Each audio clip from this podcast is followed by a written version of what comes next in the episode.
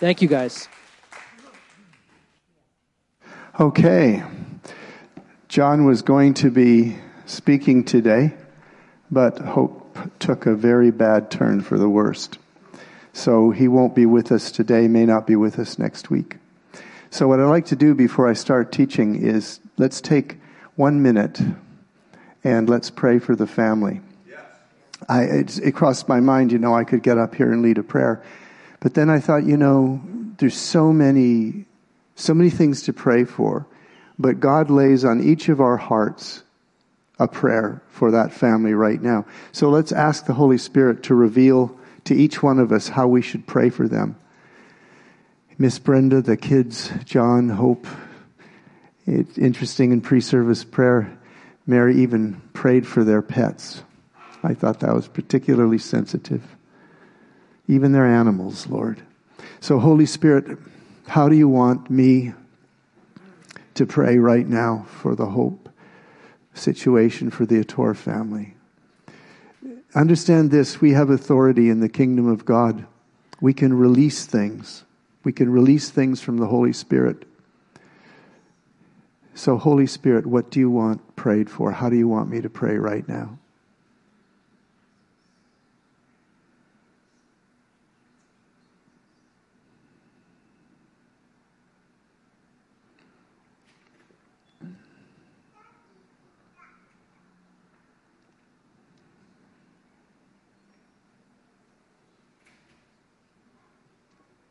Amen. Well, we're starting a new series today. It's uh, the book of Philippians, which frankly is one of my favorite books. So, book of Philippians, introduction. Born in power, born to suffer, living in joy.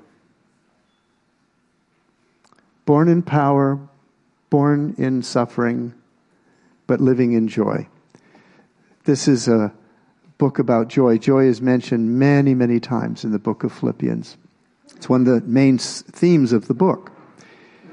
And of course, Philippians, as we all know, is one of Paul's letters to the church. Paul planted this church.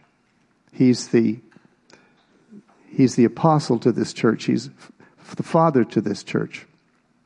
So to understand the letter and to understand the church, we need to understand Paul. I know that sounds a little odd, but, but churches have personalities. They're very much like people. They're shaped by influence and influencers, as we all are. So churches often take the personality of their leadership, for better or for worse. They tend to reflect in many ways the personality of their leaders. And that's not to say that they worship their leaders, they don't. But they're influenced by their leaders. And each of each leader is is unique. And they bring a perspective about God that is that is theirs. And it then influences the people that they lead. So to understand the letter of Philippians, we need to understand the guy who wrote the letter. What makes him tick? What was he about? Churches have genetic codes just like we do. They're formed as well, just like we are from birth through adolescence, through maturity, and, and then churches actually die, just like we do.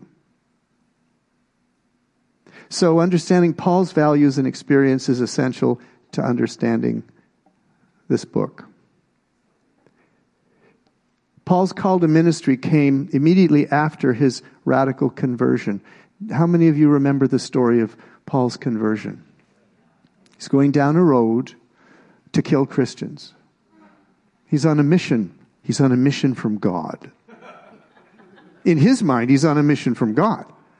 And he's passionate and, and utterly committed to his mission. And his mission is to arrest, separate children from families in Christian homes, either put in prison the parents and then take the children somewhere else, or simply to kill them. And he was there present for many, many killings. It's what he did for God. So he thought. And then one day, Acts 9, verses 15 and 16, he's walking down the road and he's knocked over by the Holy Spirit, and God speaks to him. And then later, after this radically. Can you imagine a life tra- uh, transforming experience like this? Like God knocks you down, gets your attention, and said, Why are you persecuting me? What that must have meant for a, a, a committed believer, good Jew like Paul, to, to all of a sudden realize you've been killing God's children and you think you're doing good? So Paul has his radical conversion, and, and, and of course, he's been busy killing Christians, and now he shows up at their meeting and says, Hi, I'm home. You can, you can imagine they're like, I need to be home. I've got a roast in the oven. I, I really can't stay for this. Uh, the distrust. How can you possibly trust this guy? And of course, they reacted humanly like we would. They, they, they don't trust him. But he's God's guy and God's choice. And then to make this, to fix all this, the Lord says to Ananias, Go, this man is my chosen instrument to proclaim my name to the Gentiles and their kings and to the people of Israel. See, just as radical as Paul's conversion is, is the conversion of Ananias to realize this guy is no longer my enemy. In fact, he's going to end up my, t- my teacher. He's God's instrument to bring God to the Gentiles, which they weren't even interested in bringing God to the Gentiles. I mean, that's another thing that's impossible. It's not going to happen. But here's the end of the sentence, which is so interesting. God talking to Ananias I will show him how much he must suffer for my name. See, Paul's conversion, as powerful as it is, is frankly nothing compared to the suffering he's going to endure for Jesus, for the kingdom of God. And right from the very first moment, God makes this clear. This is not going to be easy. This is going to be a life of suffering.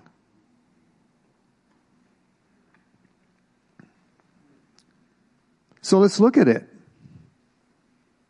Firstly, we know it's a call to suffering. Great things he's going to do. He's going to write two thirds of the New Testament. He's going to be singularly the instrument of the fact that we're here today. Do you understand?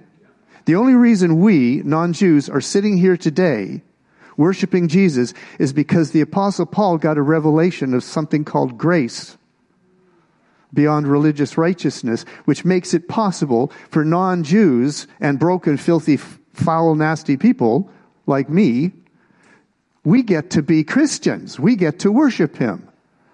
He's the reason we're here. I mean, Jesus is the reason we're saved, but He's the reason we're worshiping Jesus for being saved. You get it? What a privilege. Oh, really? I will show him how much he's going to have to suffer. From the very first moment of his call, it was a call to suffering. And boy, did he live it. Let's just take a quick trip through Paul's life from his own words. This is Paul's autobiographical moment. 2 Corinthians 11, verses 23 to 29. Sounds kind of like bragging, except that it's all true. Real humility is telling the truth. Do you understand? About yourself. It's not overemphasizing your qualities or underemphasizing them, it's just being truthful. And Paul's being truthful. I've worked much harder. I've been in prison more frequently. I've been flogged more severely. And I've been exposed to death again and again. Five times I received from the Jews the 40 lashes minus one. Three times I was beaten with rods. Once I was pelted with stones. Three times I was shipwrecked. I spent a night and day in the open sea. I've been constantly on the move. I have been in danger from rivers, danger from bandits, danger from my fellow Jews, danger from Gentiles. There's nobody he's safe with. The entire world around him hates him. Danger in the country, danger at sea, danger from false believers. Does this sound something like the suffering of Jesus? He came unto his own, and his own received him not. And Paul experienced that. I've labored and toiled, I've gone without sleep. I've known hunger and thirst. I've often gone without food. I've been cold and I've been naked. And besides everything else, I face the daily pressure of my concern for all the churches, brackets that I planted. Who is weak and I do not feel weak? Who is led into sin and I do not inwardly burn? And, you know, the background of this letter to the Philippian church, where did he write this letter? From prison. He wrote this letter from prison. It was either in Rome or it was in Ephesus, we're not sure. That imprisonment lasted two years. During that time, he's waiting for the sentence of whether he's going to live or die. He's on death row, basically.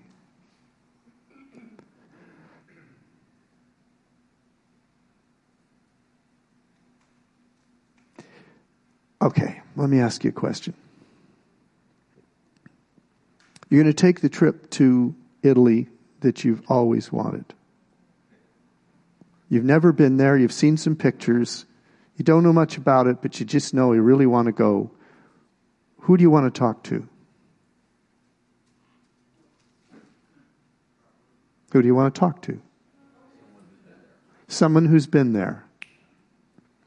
You are getting married and you want counseling, who do you want to talk to? well, who do you want to talk to? Other married people that are doing it right. You want to talk to somebody who's been there. You want to talk to somebody who's already done that. You're facing a divorce. Sorry, but maybe you're facing a divorce. Who do you want to talk to other than your lawyer and your accountant? Somebody who's been there. Someone who has experienced what you're about to experience. Isn't that human nature? Isn't that a basic need? I need to find somebody that knows what I'm going through. I don't know what I'm going through. Someone has to help me figure this out.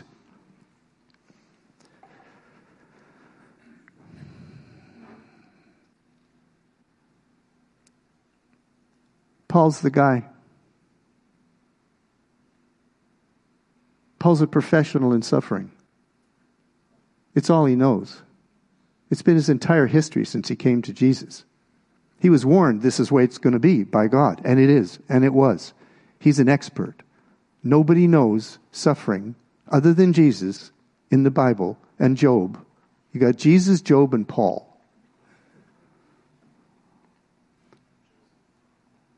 Joseph's nothing compared to this.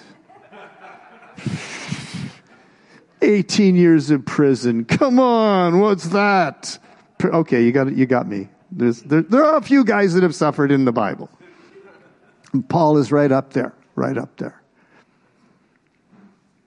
But here's the deal. This book, Philippians, it's a book about how to have joy in the middle of suffering. That's what it's about. Where does joy come from where there's no other source of joy? Where does joy come from when you're in deep trouble and you can't get out of it and there's really no hope in sight? Where is your joy? Where is your peace going to come from? Now you need to ask somebody that knows. Because those that don't know will give you a whole bunch of platitudes and cheap advice. Because it's easy, because they haven't been through it. If they've been through it, they know it isn't easy and that it's crappy advice. It's nothing. But the people who've been through it, they understand. They are ahead of you. They have already felt what you're feeling now. And when they tell you where joy comes from, it's probably the truth. And maybe you want to listen. You do want to listen because you're looking for hope. So you take it from anybody who's been there before. Paul's been there before, lived it. And he shows us the attitude to have in the face of suffering. And his advice would completely lack credibility if it were not for his experience. The things he says are so ridiculous. Rejoice in the Lord always, no matter the circumstances. Let me say it again rejoice. Are you kidding? Are you serious? Do you understand what I'm going through? And you're telling me I'm supposed to rejoice? And, he, and he's quite painful. He says, Let me say it again. Like I didn't hear you the first time, and you want me to rejoice, and my life is garbage right now, and you want me to rejoice? Are you kidding me? That has no credibility except for the fact that he wrote it while he was in prison waiting to die after that personal autobiography of nothing but pain. This guy knows something we don't know. And in order to get through what we're going through, we have to know what he knows. And thank God for this book, because this book of Philippians is the suffering book, the surviving suffering book. And every word he says is true and it makes sense. And if we will apply it, we will end up experiencing the joy that he was experiencing in prison while waiting to die.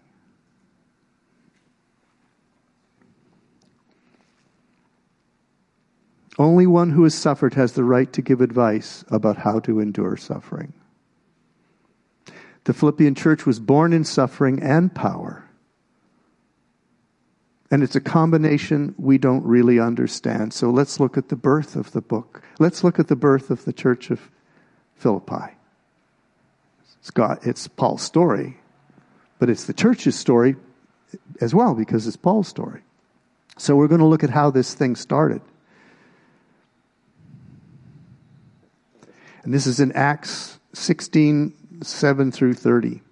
So in verse 7, like, like many of us, Paul had plans. Paul had plans. We have plans for a good marriage. We have plans for healthy and successful children. We have plans for a meaningful job that we can enjoy and not endure. We have plans for good friends. We have plans for a good marriage. We have plans for a good future. And then something happens, and those plans are destroyed, which is happening for the Ator family right now. Paul had plans. He had a plan to go to Asia. He wanted to go there, but it was thwarted by the Holy Spirit. Circumstances did not go according to, plan, to Paul's plans based on his human reasoning. Let me say that again. Uh, circumstances did not go according to Paul's plans based on his human reasoning. Has that ever happened to you? Other than your trip to the DMV? Your descent into hell? his plans were thwarted. Thwarted, that's the word used in the text. His plans were thwarted. It means to frustrate, which is exactly how we feel when good plans don't work out. We're frustrated, but you know what we call it? We don't call it frustration, we call it suffering some plan, my vacation plan didn't work out right. Oh God, I'm suffering. I've got to go to Cabo instead of Cancun. Oh, no. The devil's at work in my itinerary. It's not funny. I wanted to go to Cancun, had to go to Cabo. It's not fair. Paul had a dream. Ever had a dream? Paul had a dream. He saw a man in Macedonia begging him to come. It wasn't his plan. His plan was something else, but he had a dream. And, and, and in the dream, he's guy, the guy in Macedonia, you gotta come, you gotta come. He reaches the conclusion from this dream that the Holy Spirit wants him to go there. So he heads towards Philippi. Ever had your, your plans supernaturally changed by God? And what's your first reaction? Complaining. Complaining. We're just so good at complaining. This is a tangent I want to go on for a minute. Because it's my problem. So I'll confess with you, it's my problem. I have been a fundamentally negative person. As a lawyer, we're taught to analyze everything in life according to risk. So being risk averse is first nature. So you spend all your time minimizing your risks and being careful, and then it doesn't work, and something blows up in your face. And you get frustrated and you get angry, and then you start complaining. And pretty soon, because complaining is a form of self pity which is very addictive, it's a wonderful drug. Taking pity in yourself and cuddling your, your broken emotions and your pain. So you get really good at it. But with self pity has to come complaining. They fit perfectly. So you adopt an attitude of complaining and you complain pretty much all the time. That's me. Why is this happening to me? I'm a good person. Well, not really, but, you know, in the moment I felt like a good person. Now it's almost over and it's turned around and things are going really well, and I'm so, so thankful. But here's the deal before it turned around, I needed to learn something. There was a redemptive purpose in this somehow, and it's this Mark, you have a negative attitude, and it governs everything you see and do, and it needs to change. And, it, and when he put it to me like that, he wasn't, he wasn't complaining. He was just giving a fact, like, you know, you, you, this isn't doing you any good. You need to start giving thanks. Habitually, pretty much constantly, you need to find something to be thankful for. Well, guess what? Crazy as it seems, no matter how bad your circumstances are, there is something you can be thankful for a whole host of little things. Maybe you still have a job. Maybe you still have a car. Maybe you still have a house. Maybe you have a guitar that you love. Whatever it is, you, you, can, you can find things around in your life that you can be thankful for in the moment. And as soon as you start to be thankful in the moment, it begins to change the neural pathways in your brain. Instead of always reverting to that neural pathway of complaining, you're making a new pathway of giving thanks. And as you reinforce that neural pathway of giving thanks, it begins to alter how you think and where you go first in a given experience. Used to be first in a given experience, I'd find something wrong. Now I can find something right. And it seems like a little trick, and it is a little trick, but guess what? It works for one reason. Complaining is the language of hell. Thanksgiving is the language of heaven. Where do you want to live? Where do you want to live? You get a choice. Yes, your circumstances stink. But what's important in your circumstances is not the circumstance, but how you choose to react to it. So where do you want to live? Do you want to live in heaven or in hell? It's, it's, it's magnificent how God has crafted this. It's so creative. You get a choice. All you got to do is decide what you're going to find in the middle of the problem something worse or something better. Pick something better and it changes everything.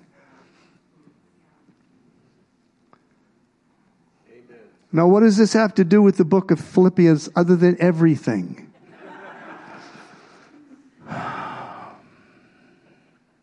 Paul arrives in Philippi, he begins preaching outdoors. It's so unfair. Why didn't God give him a church building? If God really loved the Gathering Place Church, we would have a magnificent cathedral. Instead, we had this dump.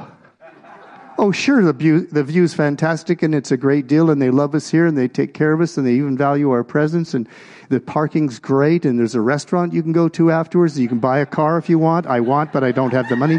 But, but it's all there for you. Oh, yeah, but this place, yeah, we could have something so much better than this. Yeah, I guess we could, but here we are, so why don't we give thanks for it? Thank you, Jesus.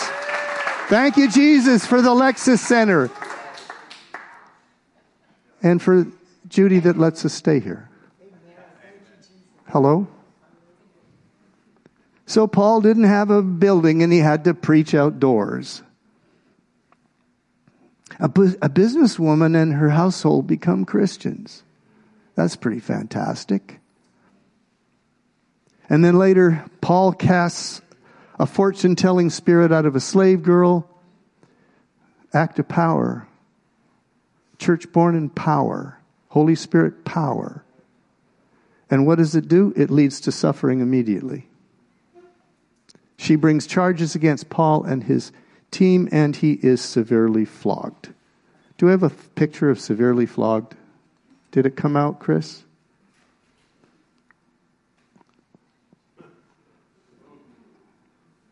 Okay, so the thing on the left, cat o' nine tails, rocks, bits of glass, metal woven into the fabric of the whatever they are, in the leather, and then you're tied up and then you're whipped with it until it tears open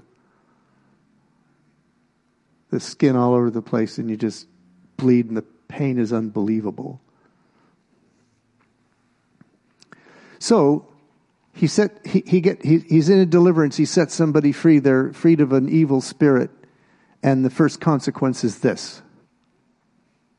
Well, God, that's not how ministry is supposed to work. We were supposed to take an offering, and everything would have been fine. And he ends up in jail. Even worse. Thrown into prison, chained to stocks, which are a feature unique to the room used for torture. So while they're hanging against a wall, having been flogged, they're waiting to find out if they're going to live or die. Now, if this were you or me, which language would you be speaking at this point? Thanksgiving or complaining? Complaining. pretty much nonstop with every breath. About midnight, Paul and Silas were praying and singing hymns to God. What? Why? And the other prisoners were listening to them. Paul's response to suffering is praise which is a form of thanksgiving. It makes no rational sense. It's inconsistent with human emotions. It's inconsistent with human nature. But he makes a choice. I'm going to worship God in the middle of this mess. Why not? Why not worship God in the middle of the mess? Why let the mess define your relationship with God? Why not let your relationship with God define the mess? That just came. That got to be the Lord. Now we'll take an offering. But that's what they do. They decide to worship as if that's going to make any difference. I'm whistling in the dark. I'm playing games. I'm telling myself I'll feel better if I just worship right now. Really? No, it goes a little beyond that. and the other prisoners were listening to him, and suddenly there was a violent earthquake such a violent earthquake that the foundations of the prison, that's an interesting choice of words, the foundation of the hell you're in, was shaken. At once, all the prison doors flew open and everyone's chains came loose. Now, what would you do at that point? What would you do at that point? Get the heck out of there. Go find a Motel 6 with one of those coin operated Vibra beds. Because, you know, you're all hurting anyway. You leave. You just get out of there. Get, this is deliverance. You've been set free. Now go. Take shelter someplace. Disappear. Leave the country. What do they do? Some crazy reason they didn't leave. See, God had answered their deliverance. Circumstances says time to run away. They didn't. They stayed there.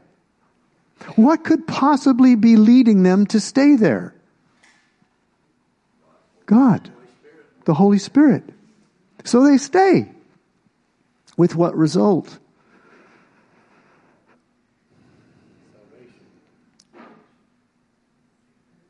The jailer wakes up. He sees all the cell doors open. This is uh, Philippi is a colony of Rome. It's uh, under Roman law, and he will be killed now because dereliction of duty. His prisoners have all run away. He will be killed.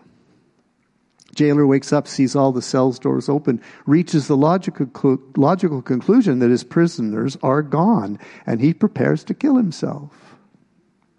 And Paul says, Hey, stop, we're here. We're all here.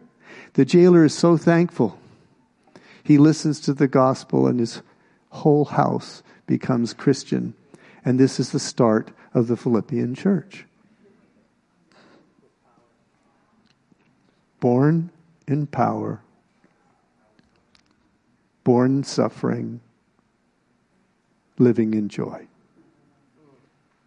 They all go together. You can't have the power without it costing something. And you can't have the joy without it costing something. And it all comes together in the package called the Christian life. And when we try to exclude one, we often exclude the others. Exclude suffering, you'll often exclude power and joy. For some reason, they kind of go together but it's what we choose to make of it by how we choose to react to it. The Philippian church is born of supernatural power and suffering. These two go together naturally for Paul. Perhaps more confusing is this. There are three things evidence in Paul's life that we rarely put together supernatural power, suffering, and joy. How does this work?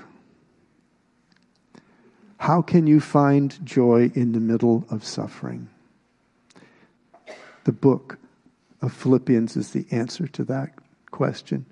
We'll go through this book and we will see four or five, I can't remember exactly how many now, but four or five ways, practices, and ways of thinking that Paul displayed and talks about in that book. And as we see that, we see the keys to finding joy in the middle of suffering.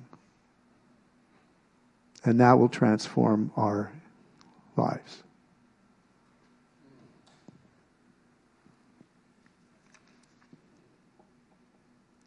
Wow. It's only 11 o'clock. Well, yeah, we will, but when we have all this time like this, I got this thing I love to do. I love Q&A. Because this message ought to have raised some questions or concerns as how we apply this to our lives. What are you thinking? Got any questions or comments about this?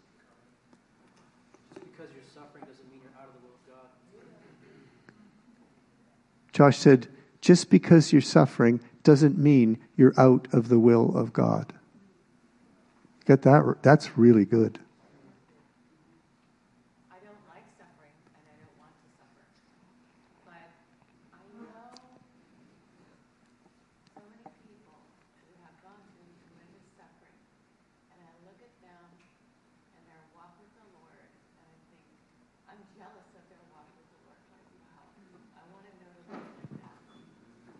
Stephanie said that she's seen so many people who've suffered greatly, but the observation she's made of their lives is that they have a relationship with God which is wonderful and actually makes us jealous. Like, I wish I knew him like she knows him. And the suffering is the common denominator.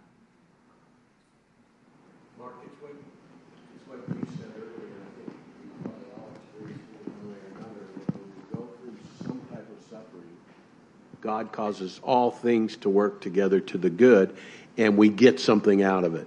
Yeah. Yeah. What? Mary.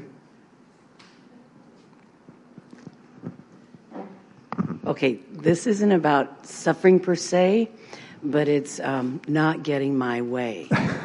That's suffering. That's my definition of suffering. It's so true.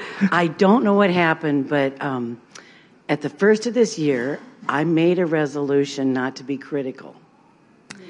And okay, Jim's not listening. so, so I'm the one that put all of Christmas up.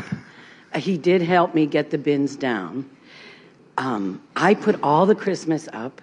I took all the Christmas down the week after on Sunday, and I said to Jim, and I put everything right by the storage room, the bins stacked. The the tree is empty, and the bag for the um, tree for the tree is right in front of the television set in the family room. this was on January seventh. That Sunday, I was done. So I left it alone. I said, Jim, would you help me put these things away? he says, Yeah, we'll get to it. And he says, Oh, not tonight. So the next day is our anniversary, right? 40, 44 years. Yay. So, okay. I said, Would you like Oh, No, let's have a good steak and enjoy. So I said, Fine. So it is still there. The tree is still in the corner of the family room. The bag is still in front of the TV set. The bins are still over by his office door, stacked. And I moved them out like an inch, just so he has to go around them to get to the bag. Okay, but here's the deal, guys.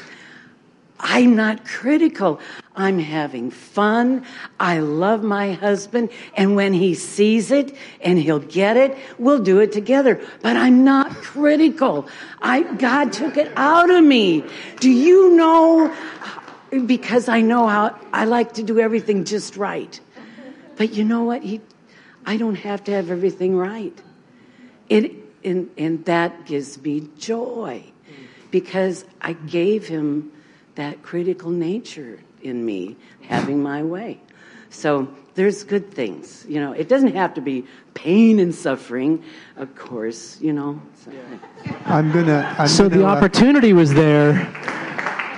Mary, that's so good. I'm gonna start a betting pool where you can all bet how long it takes Jim to wake up and help her put the boxes away. Maybe next Christmas. That's awesome, Mary. I mean, I've seen you go through that, and that transformation for you, you is quite wonderful. It really is. Christina. I'm coming. Um, so I went through some years of suffering um, with Crohn's disease, and so painful, so draining, like just and I was a, not that I was a fairly new Christian, but you know, we became Christians and then it happened maybe like a few, few years later. And I just kept like speaking the word over and over, over every symptom and situation. And, and, um, you know, you just don't know when it's going to end. And, and I just kept speak, you know, consider it pure joy, my brothers and sisters, when you face trials of many kinds. You know, and I just literally hated that scripture, but I would be like, well, I can consider it joy or consider it crappy, you know. Um, but I feel like the suffering changed me because I'd really never had suffering like that as far as pain in your body and symptoms and blah blah blah but um, man, it really made me a better nurse. yeah. And I could really feel what people are going through. And especially because I work with um, oncology and I give chemotherapy, and and a lot of the symptoms I went through were symptoms that they go through, and uh, um, you just have a different attitude when it comes to what other people are going through because you know you've been through it. Yeah. And uh, it does change you. And uh, so it's not like I and I never turn my back on God. I never like And not that I'm prideful of that, but I just had nowhere else to turn but him. Right on. So, you know, that's all I have to say about that. Exactly. Give, give it to Josh. Give it to Josh. This is good. This is great. We had someone in the back. Glow, here. did you want to? Hold on. Next. John. Hi. Um, so I just went. Um, so I was just gone for the last week. Uh, my stepmother, she just passed away uh, from the same thing Miss Hope had, and so my dad lives in out country and everything like that. So I went home and I prayed before I got a plane. I said, Lord. Uh, let me be with uh, who I need to be to give my dad peace and strength and all that. So how it worked out was is that my brother and his kids came down. They were renting a um, a B and B on the coast for my nephew's birthday, and we, he didn't want to go. We finally convinced him to go, and so we went there.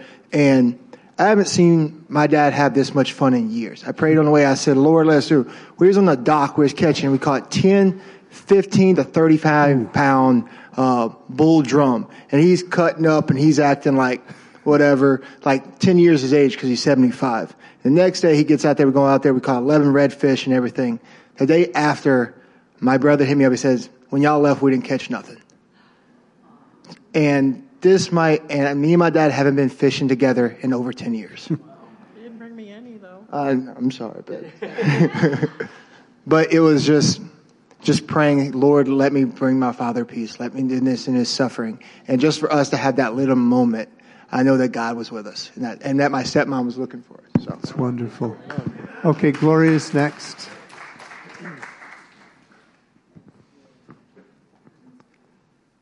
Thanks, Josh. Since I was about 16, my mother had lots and lots of health issues. She had addiction issues, and, and so she was more or less my charge.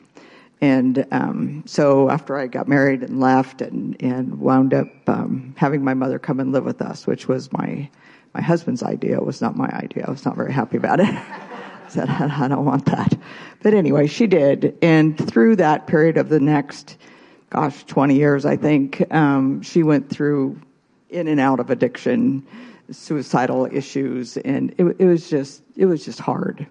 So they called me from Mercy Hospital one night and said, uh, "We have your mom, and uh, she had an issue, and uh, you're going to need to bring her clothing." And and um, so I left my house, and I was we lived north of Escondido, so I was going down the 15, and um, I got on at um, I got on at El Norte, and um, had to stop and get gas. Remind me I have to get gas on the way home.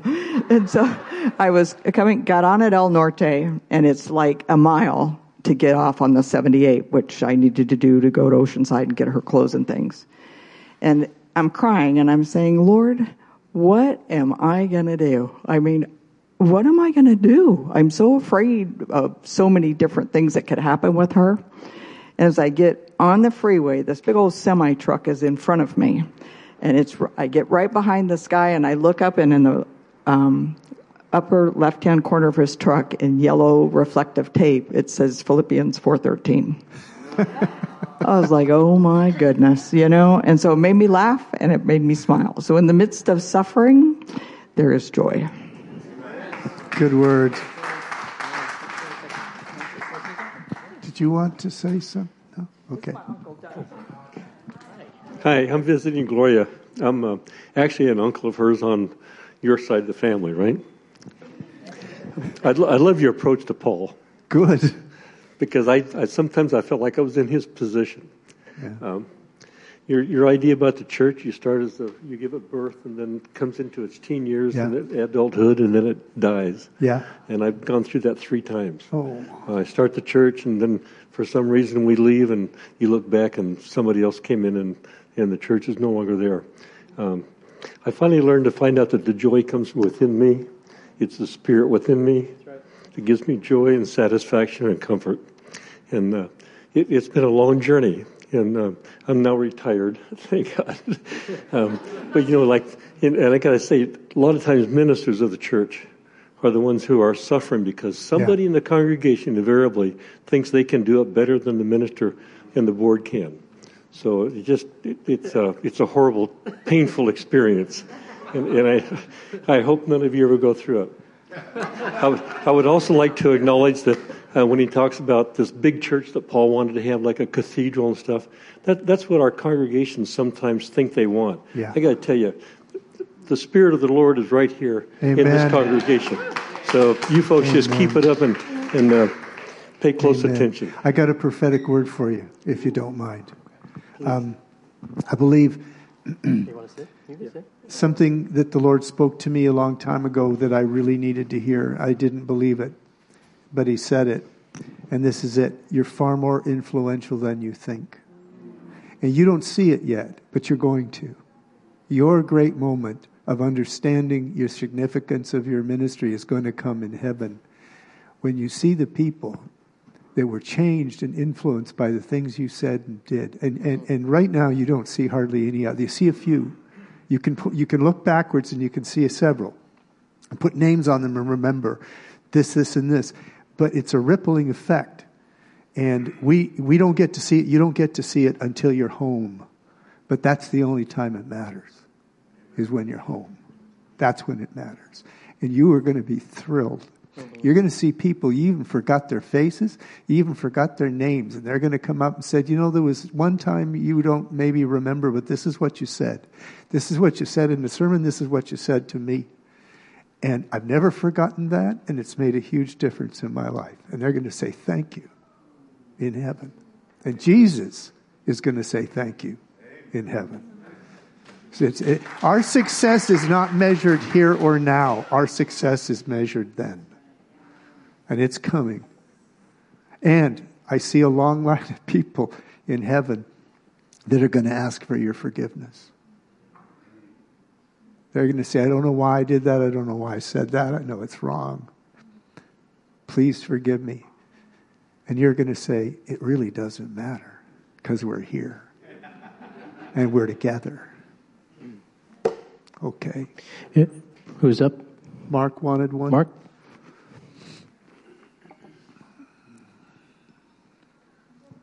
Uh, of all the places in the Bible where people pour out their complaints, their complaints to the Lord, how does that fit into all of this? Oh, that's such a good question. Do we get to complain to the Lord? Abso flippin' Did you know that in the Psalms there are more Psalms of lament than there are of thanksgiving?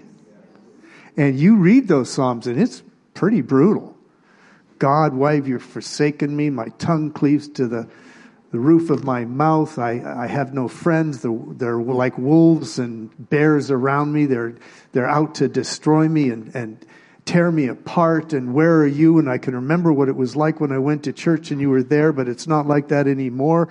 And oh God, why do you hate me? What have I done to displease you? And that was their worship liturgy. That was part of their worship liturgy. So, is there a place for complaining to God? Yes.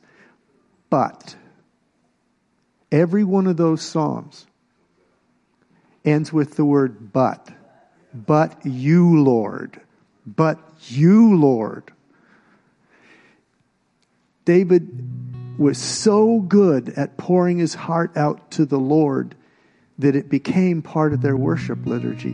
But all of his psalms of lament end with a but, Lord. But you, Lord, have done this, and you, Lord, are this, and this is what you're like, and this is who you are, and you haven't given up on me, and you still love me anyway. Transparency and honesty with God is essential. You can't go deeper with the Lord than you are honest with Him. So hiding your negative emotions is not going to do you or him any good. You need to express them. But after you have expressed them, but Lord, you, but Lord, you are this for me. You will do this for me. This is who you've been for me. And I can still find something to thank you for right now in the middle of the storm. I think that's how it fits. But yeah, we have to be real with them. We just have to. Okay. I want to worship a little bit. Great. Yeah, let's worship. And as we're talking about all of it, it reminds me of 2 Corinthians 12, where Paul was pleading with the Lord to take that thorn from his flesh, right? Played with him three times. And the Lord answered him and said, My grace is sufficient for you, for my power is made perfect in weakness. So, where our weaknesses is, where our sufferings are, that, that provides the opportunity for God to move powerfully. So, we sing about God's goodness today and we'll invite the prayer teams up at the end. Sound good?